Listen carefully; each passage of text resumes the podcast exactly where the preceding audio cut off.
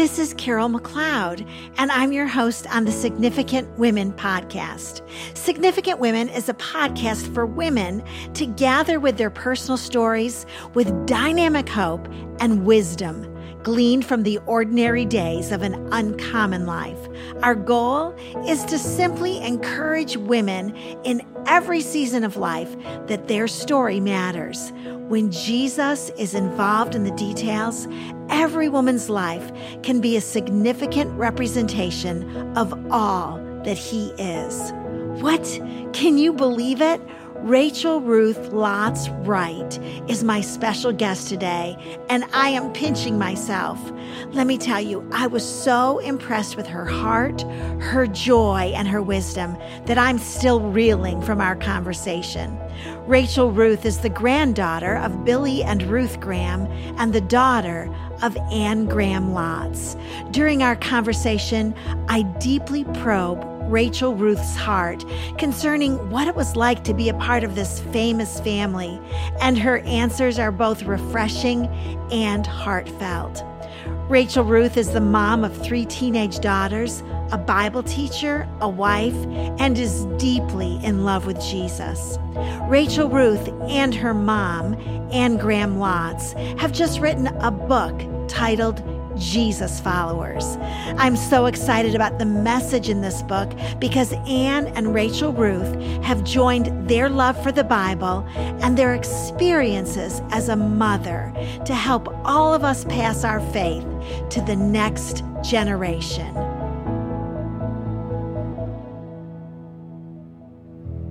Well, Rachel Ruth, what a delight to meet you. I feel in some ways I've met a kindred spirit. Yes. Oh, I'm just so glad to be here. And I feel the same way. So. Oh, thank you so much. We've already been sharing stories off the mic, but I'm so delighted to have you. And, you know, Rachel Ruth, the name of my podcast is Significant Women, because I just want to convince everyone that you can live a significant life when you live for Christ. Yeah. So I, I'm I'm going to surprise you, and I'm going to ask you, Rachel Ruth, what do you think it means to be a significant woman? To be a significant woman, I feel like is, at least for me, is to do all that God wants me to do. I just want to follow him. And so, like, I feel like I'm probably myself, maybe, I guess all growing up, I had, I struggled with that, feeling significant. And And then when I found my love relationship with the Lord, when he became my best friend, when I was following him and, and studying my Bible and, and just the walk he's taken me on, I found my significance. It's in Jesus. And, and so when I start to look at myself, I think that's when I start to think, oh, I'm insignificant or not, you know, but, but my significance is in Jesus. And so that's where I have found it. And, um, and then he takes my weaknesses or whatever it is in my life, and he makes them strong because of who he is in me. And so I try to keep my eyes off myself and put them on him, or else it's going to be a battle. So isn't that the truth? I read a quote today that really sin is a result of our identity issues, that, that if we really knew who we were in Christ, the battle to sin wouldn't be such a strong one. Yes, that's right. So I love it. So Rachel Ruth, also, you come from a family of significant women, I would say, from great-grandmothers to grandmothers to your mom. So I thought we'd have a little bit of fun. And and I've already told you my regret in life is never meeting your grandmother, Ruth. I, I just want you to give me an adjective that, like, describes your grandmother, Ruth Bell Graham. Like, how would you describe her in one word? Oh, in one word. Right. Is that impossible? Oh, she was, I mean, the first word that came in my mind was fun. I mean, she was just so much fun and so full of life, so witty and so positive. She never... she was never down. Like, she never was upset at things or complained ever. I mean, she was just always joyful and, um, and just was a blessing to be around all the time. So, and of course, all that comes from her love for the Lord. Right. Um, she was great. Yeah. And what about your mom? Your mom is one of the premier Bible teachers of our generation. So you you have a, a bird's eye view into the life of Anne Graham Lotz. What word would you use to describe your mom? Wise. She is so wise. I, I really, in fact, I've joked before that I don't know that there's anybody that has been as wise as my mom since Solomon. I mean, she is so wise. And And just always, anything I come to ask her, like if I ask her a question or call her up, or, she always has these incredible insights and words of wisdom to ask, you know, to answer or whatever it is I'm asking. And, and it really is amazing. It's because she has spent so much time in God's word, and and she's prayed since she was a little girl. Actually, she has asked the Lord to give her wisdom. She prays that every single day. And he promises to give it to us if we ask him. And she is evidence of that. I mean, just so filled with so much wisdom. And that is really true of your mom from what I know of her. And you have tapped into that wisdom because you and your mom have come together and written an extraordinary new book that's really a gift to the next generation of families. And And I have loved perusing it, looking through it, and just extracting wisdom. But Rachel Ruth, what led you to write this book? Like, were you and your mom eating pizza one day and you said, hey, you want to write a book? How, how did it happen? Tell us about it. Uh, well, it first started, when I first started thinking about it was years ago when my grandmother, who I called, we, we called Tete, which means old lady in Chinese. She was born and raised in China. Her her parents were medical missionaries there. And so that's what she asked us to call her. And so Teta was um, actually getting ready to go to heaven. And, and it was a terrible point in my life because I was so close with her. And, and I remember going up to visit her. I wrote about it in the book, but I didn't know that that was going to be the last time that I would see her, but it was. And And just this desperation, like, I don't want to forget what she's taught me. I don't want to forget the things that we, the conversations we've had and, and just the memories with her. And so I did start jotting stuff down at that point, but, but nothing ever really came about it. And then when I had, when my kids were getting a little bit older, you know, in elementary school and taking them to different birthday parties or going to school, I noticed that the parents that we were around, They, they, you know, maybe they love the Lord, but I didn't see that they were passing it on to their kids. I didn't see that at all. Like when the kids would come over to our house and I'd ask them questions about the Lord, they didn't really know. And, and it broke my heart. I thought, why, why, why is that? Why are they not passing it on to their children, to this next generation? And so I, I had this burden on my heart. I talked to my mom about it and we agreed. Because I felt like, are there people, I know there are people out there that, that were raised in homes where they didn't see that, that their parents weren't believers, their grandparents weren't believers. And by God's grace, he placed me in this family. I mean, it's just by God's grace that I was placed in this family.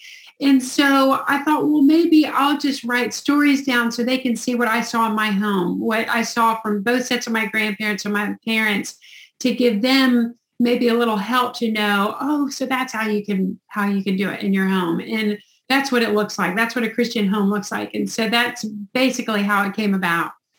You know, I love that, Rachel Ruth. And that's really a gift to give the moms of the next generation families a picture of what a healthy Christian home looks like. Not a perfect one, right, but a healthy Christian home. This is how we deal with our stuff. This is how we encourage them to witness. So as I was reading your book, Rachel Ruth, I thought about the scripture in Revelations that says, and they overcame by the blood of the Lamb and the word of their testimony. And that's what this book is. It's the testimony of your family, of the Wright family, of the Lotz family, of the Graham family, because all those stories are piled up on top of each other. Um, so the thing I love about your book, Rachel Ruth, is that it's not just theology, although it is theology. It's not just Christian inspiration, although it is. It's story. Mm-hmm. And and I think that people who love story are going to love your mm-hmm. book. Um, so tell us one of your favorite stories from the book that just sort of resonates with you. Uh, well, I, and just to talk about how you're talking about stories, that that is how I learn. It's the way my brain works. And that's why I think I love the Old Testament, because it's story, story, story.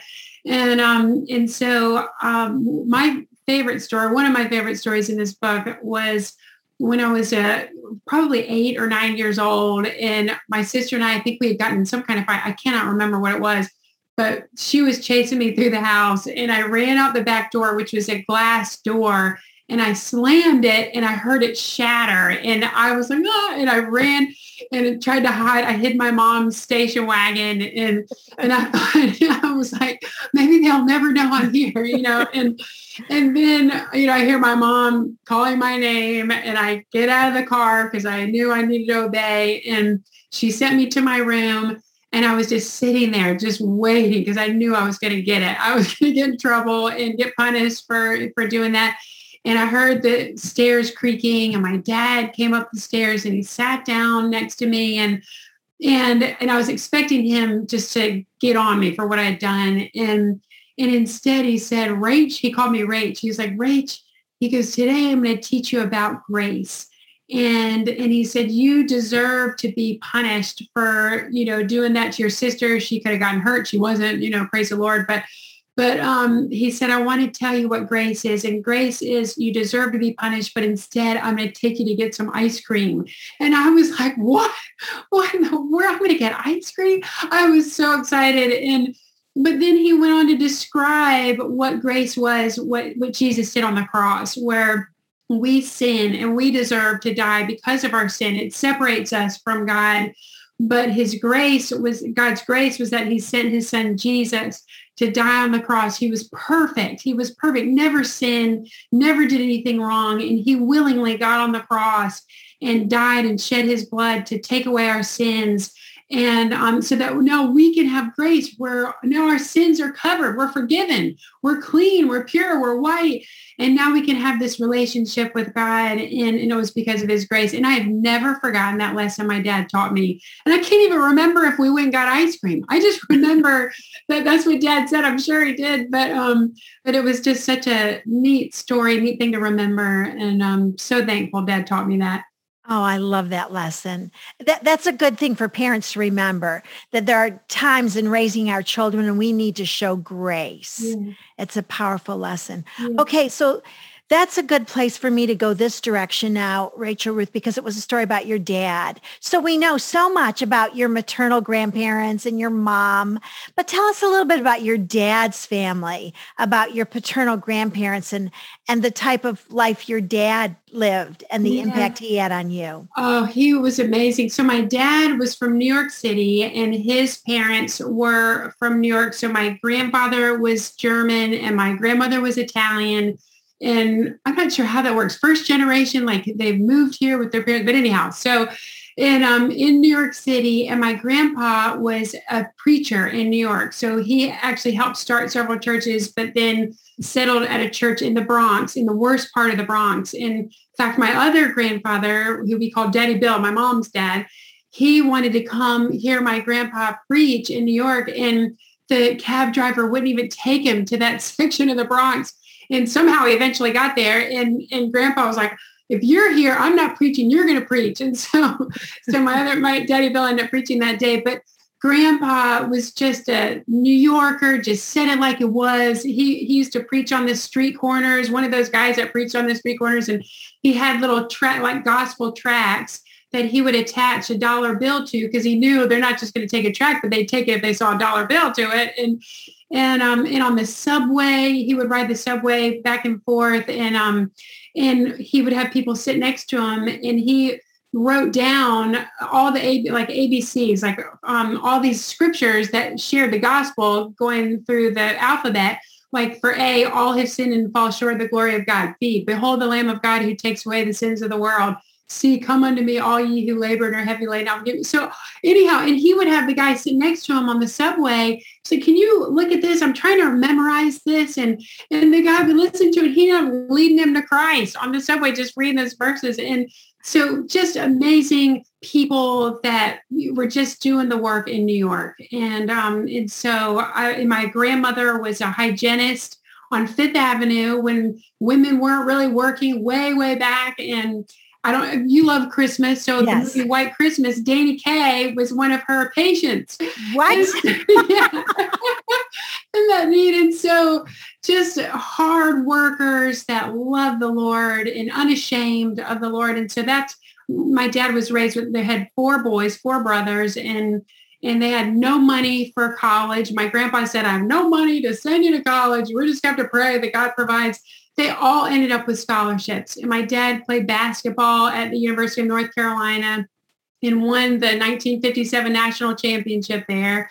And, um, and so just so many neat stories with the family, but great, great family on, on both sides. So. Oh, I love it. Well, I don't know if you know this, Rachel Ruth, but our family, we are the biggest A C C fans oh. in America. Oh, and great. And it's like a national holiday during the oh. A C C tournament. I buy prizes. We have so oh. much fun. That is so, great. Yeah. I know. I love it too. We love basketball. And now my husband's a high school football coach, but he has been forever. And so we love football and And so any sports and, and especially the A C C. Yeah. So that's great. And I know you went to Baylor. So you guys must have been riding high last year when they won the national oh, championship. Oh, we were ecstatic. I mean, screaming, jumping up and down. It was so great. So, so and I fun. love Baylor. And I have my middle daughter is there right now. So. Oh, okay. Well, then really you loved it. So your grandmother was clean, Danny Kaye's teeth. So do you know, did she ever lead him to the Lord? Do you have that little tidbit of information for us or not? I,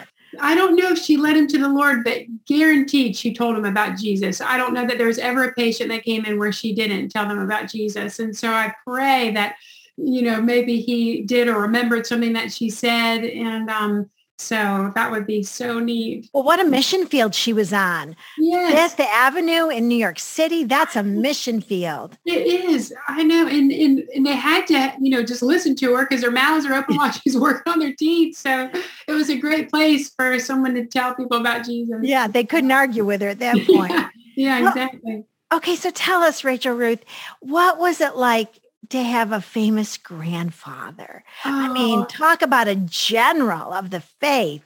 Wow. What was that like for you as a little girl, as a teenager, as an adult? What was it like? Well, I didn't, I always tell people I didn't know anything different. So that's just all I knew. So I just kind of thought that was normal. But But Daddy Bill, the great thing about him is that the wonderful thing is that people saw him on stage and saw him on T V and all these different things. But when I saw him at home, he was the same. He was the exact same. Still loved the Lord, was so gentle and sweet. He was very much a Southern gentleman.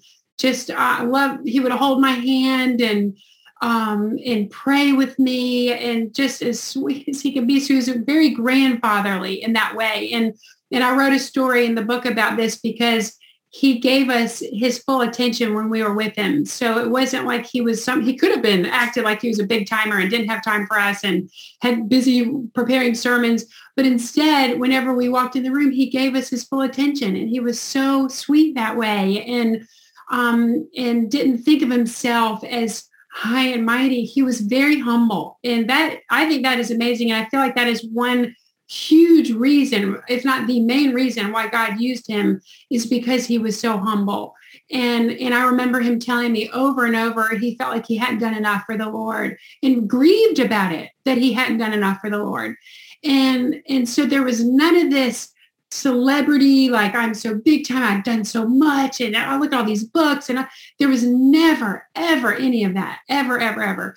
And so I'm just so proud of that example that that he he gave to all of us, and um and so so that's kind of what I saw growing up, and that's what I learned from him. It, it wasn't to think I'm so, you know, I'm so great because I'm in this family. Oh, there's none of that. You know, it's just God's grace. He's put me here. And, and, you know, like we all know, we can't, it's not, we can't be a follower of Jesus as like a grandkid. We have to know him for ourselves. Right. And it wasn't enough that my parents or my grandparents knew the Lord. I had to know him for myself. And, and I think that's what the Lord's taken me through, this process of loving him and knowing him and, and through difficult things in my life, but um but he's become my own, you know, and and my Savior, my Lord. And um but but at the same time, I'm very thankful and humbled that that the Lord would give me these great grandparents and and parents to follow.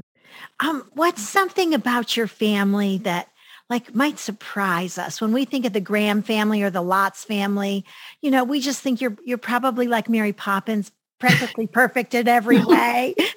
So just tell us something that might surprise us about your family. Oh, uh, well, my family definitely isn't perfect. I mean, there's so many things that I could go on and on about, but we're definitely, lots of us are broken, lots of hard things. But, um, but one thing that may surprise you is we have a great sense of humor. Like there is just from both sides. I mean, my grandmother was just hilarious. She was so funny. And my grandfather loved that. Like he so appreciated that she was so funny and he loved jokes. And, and then on my dad's side, they were just hysterical. And my dad was really funny. And I feel like I kind of got that. And, and that's really helped as a mother. I think a sense of humor goes such a long way just to def- few situations when I've got three girls. And so there was always, you know, a lot of stuff going on in the house and drama, and just to have a sense of humor to try and diffuse arguments and, and everything like that has helped so much. So I think that's something that maybe people don't know, but, but we love the sense of humor. Oh, that's so good. That's refreshing. So now I know you've got a sister and a brother. Isn't that true? Yeah. So, and your brother has just come through a COVID battle. Is that? Yes. He, is he doing okay? Is he all right? He's doing, he's doing better, but he just actually had his pulmonologist appointment yesterday, and, and there's something, some kind of blockage in his lungs. So they haven't healed yet. He hasn't been able to go back to work.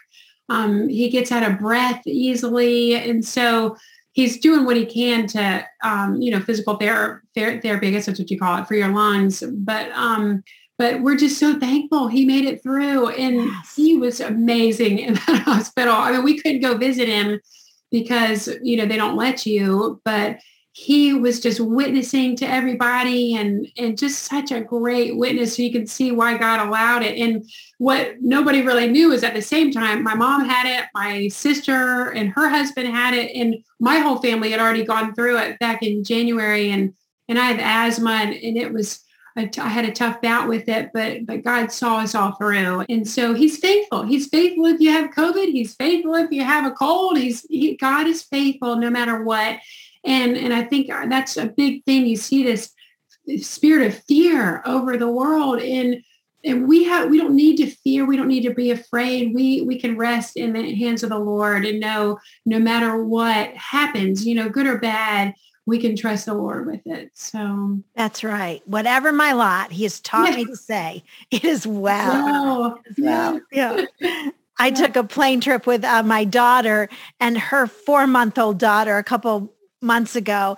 And Haven, the baby, was a little bit fussy on the plane, and too many people were looking at her. Mm-hmm. And I just kept saying, Haven, it is well. It is well. Oh. It is well. And so that's what I'm teaching her. It is well. It's all well because the Lord is with us. So that's right. Oh, that's so neat.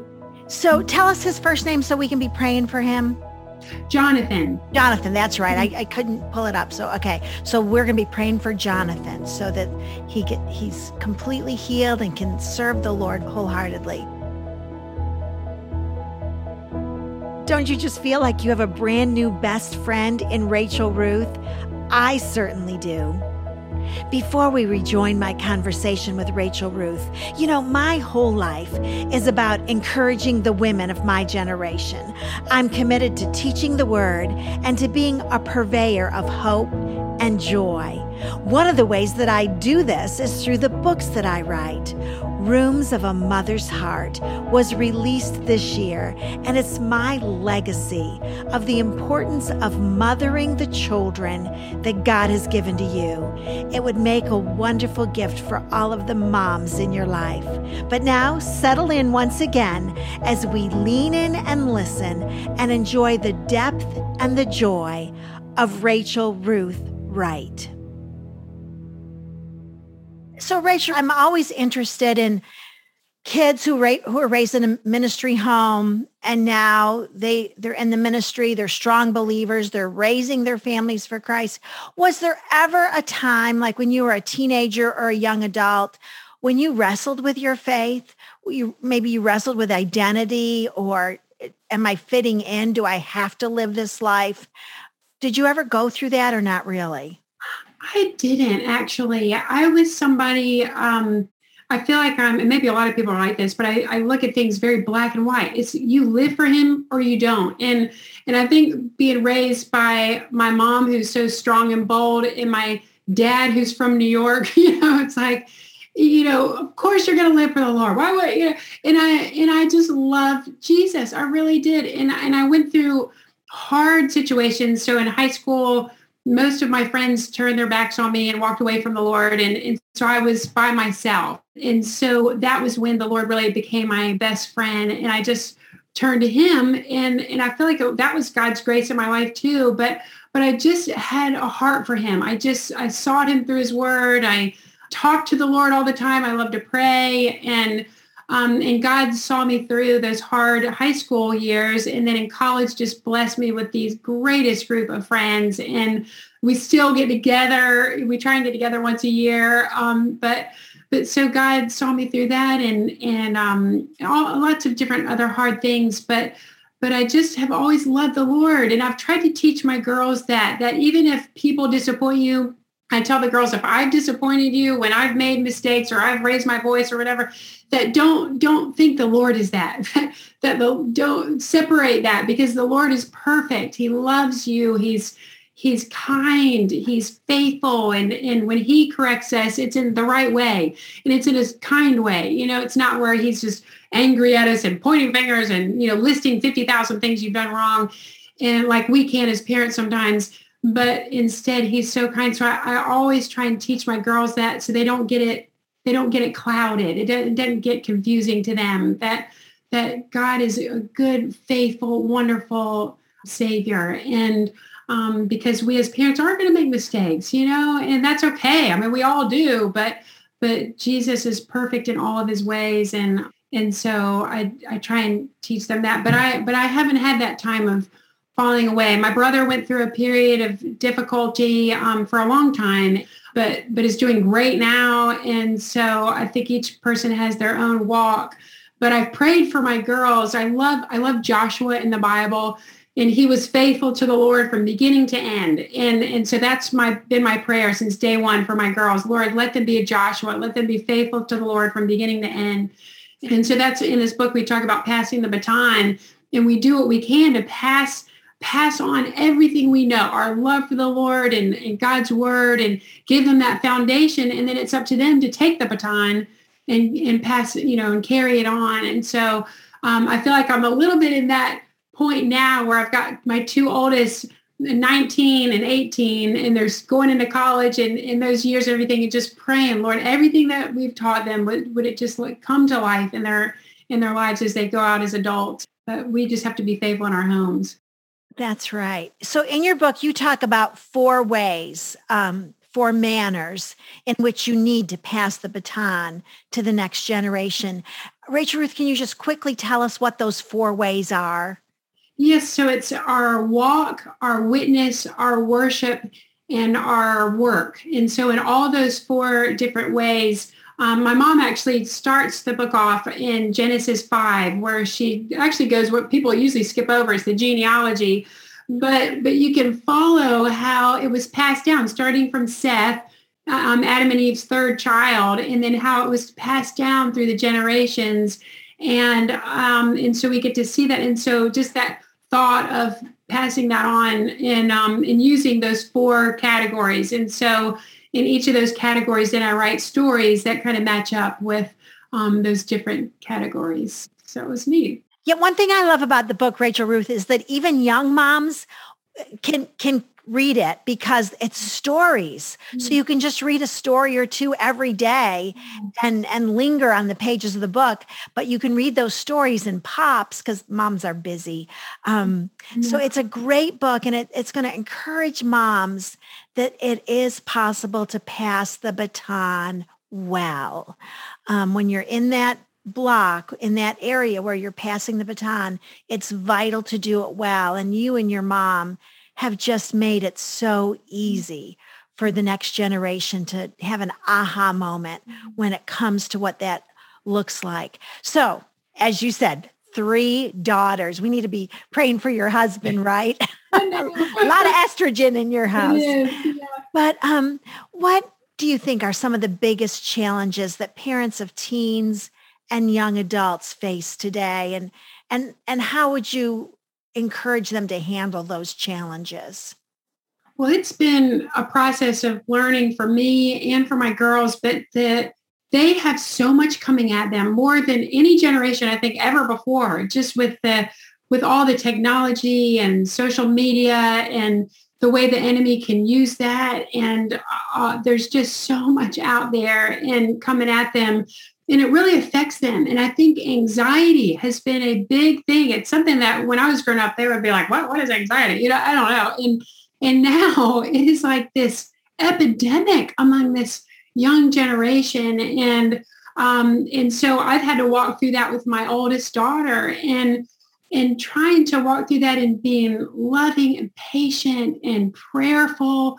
I mean, I've spent more time in prayer than I feel like anything else in my life. I feel like I pray for hours every single day, just praying, praying, praying. Any free minute, I just go into a room, or when I'm driving, I'm just praying, Lord, protect them, help them, you know, give them the mind of Christ, and um, watch over them and protect them from the enemy who's just wanting to attack and and um, and make them feel fearful or, or whatever it might be. But but I think also even with the older age, when the kids are older teenagers, so much of it is counseling. Don't you think? I mean, you just end up counseling so much and stay. I stay up with my girls.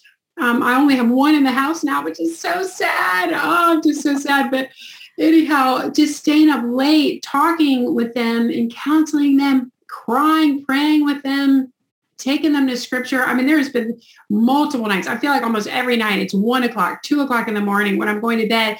But just because I want to give them as much time as they want, you know, want to talk. And last night I FaceTimed one of my girls for two hours and and um and just praying with her and talking through things. And and so because they have so much coming at them. And so as parents and especially as moms, we have to be willing to give them time.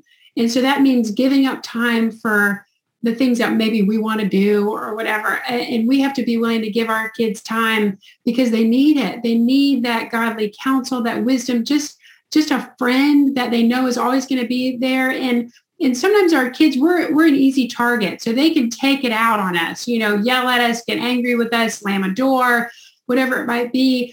But, but I'm, so, I want to be so quick to forgive and just welcome them back the next day, you know, just love on them and know that they can always come back to me, that, um, that I don't shut those doors. I always want to keep the door open in conversation with them. So no, don't burn bridges with your kids and, um, and just love on them. They, they need that consistent love in their lives. And the Lord is all that. We're, you know, we're going to fail, but, but as much as we can to love our children. Yeah, you know, um, Rachel Ruth, when I had toddlers, I had a very wise woman tell me, Carol, if you do it right, it's actually going to take more time when they're teenagers than when they're toddlers. And I thought, what? How is that possible? But it is. And I just watched her example of every night. Um, she would go into her teenager's room and say, is there anything you want to talk about? Is there anything I can pray for you about? How was your day? And so I love that you're encouraging moms, spend time with your teenagers. You'll never regret it.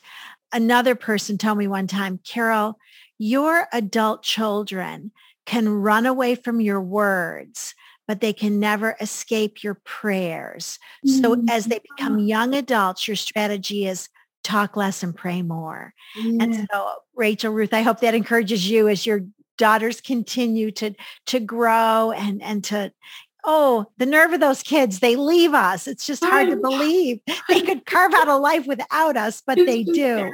Yeah. I know. Well, let's take a minute and talk to the moms whose uh, families don't look like your family or my family, and they're dealing with a prodigal or two, and their hearts are broken, and they're just wondering, Lord, where are you in this? What can I do to, to win my children back to faith? What can I do, Lord, or what should I have done? Like, how would you minister to a mom, Rachel Ruth, who really has a broken heart? Yes.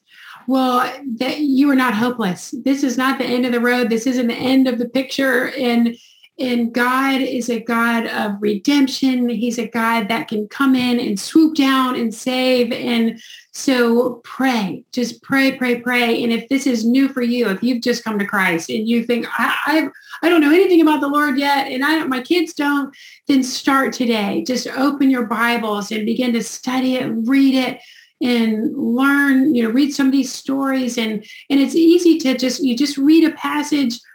This is what my mom taught me years ago when I was in eighth grade. This is what I do in my Bible study that I teach. But but you list the main facts out of a passage, and, and then you take those facts and you just draw a lesson from them. So what is it that you could be doing that they're doing or not doing that they're they should have been doing, or just draw a lesson out of that, pull a lesson out of it.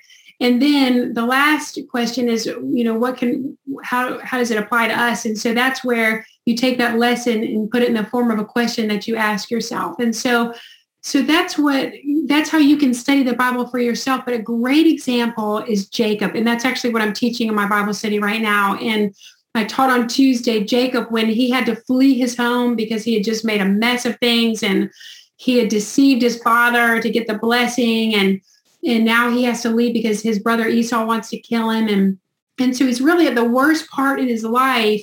And he's laying in the desert, laying on a rock, literally for a pillow. And he doesn't, his future is uncertain. He doesn't know what to do. He's scared Esau might kill him. And, and it's then that God actually gave him a dream, because they didn't have God's word back then, and gave him a dream. And the angels were ascending and descending. He saw him on a stairwell. And, and at the very top was God, you know, the Lord was standing there. And then he spoke into Jacob's life, and he spoke about his future. And he said, I'm going to be with you. I'm going to watch over you. I'm going to take care of you. And, I, you know, you're going to have all these descendants. And so, so God took care of, you know, Rebecca and Isaac had to see their son leave. And then they didn't have a cell phone. They didn't have any way to communicate with him. And, and God took care of him. God met him in his worst place in his life and spoke to him, told him about his future, and, and promised to watch over him. And he'll do the same for our kids. If we have a prodigal, you know, that's gone out and you just think, what, what's going to happen? You trust the Lord. That's where you just lay your child down before the Lord. You, in a sense, it's like a sacrifice. You, you lay it down before the Lord, and you trust the Lord to take care of that child, to meet that child where they're at. And he can do it in supernatural ways. He can send someone to talk with them or share, you know, share Christ with them. But you don't worry. God has your children. As long as you're praying, he will take care of them. Oh, I love that. That's a great word of encouragement. And I really receive it. That was a wonderful illustration mm-hmm. about Jacob going out on his own. Yeah. yeah. God took care of him. Praise the Lord. So. He did. He did. He did. And I love it that, that you've taken that passage of scripture and helped us to apply it to our lives personally. Um, you know, I always say you can read the Bible theologically, study God. Yes, that's a great way to read it. You can read it historically. Yes, that actually happened, but never forget to read it personally, yeah. to apply the story of Jacob to your life. So thanks for helping us do that.